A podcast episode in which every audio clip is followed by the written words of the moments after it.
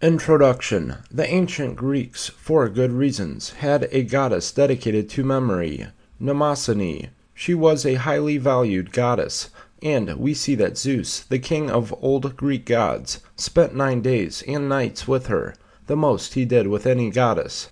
Memory was valued highly by the Greeks, and they were one of the first civilizations to study memory in detail.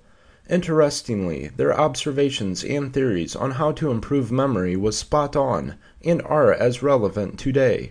Of course, modern age has added a lot more with some help from the rapid advances of medical science, but the basic theories are still the same. Memory, as you would find out, is not a gift of God. Sure, you would rarely find some prodigies who can remember everything they have ever come across but they are exceptions rather than the rule. But one fact that every research done on memory till date agrees with is that we can make drastic improvements to our memory if we train it properly. This is one fact we would all agree on.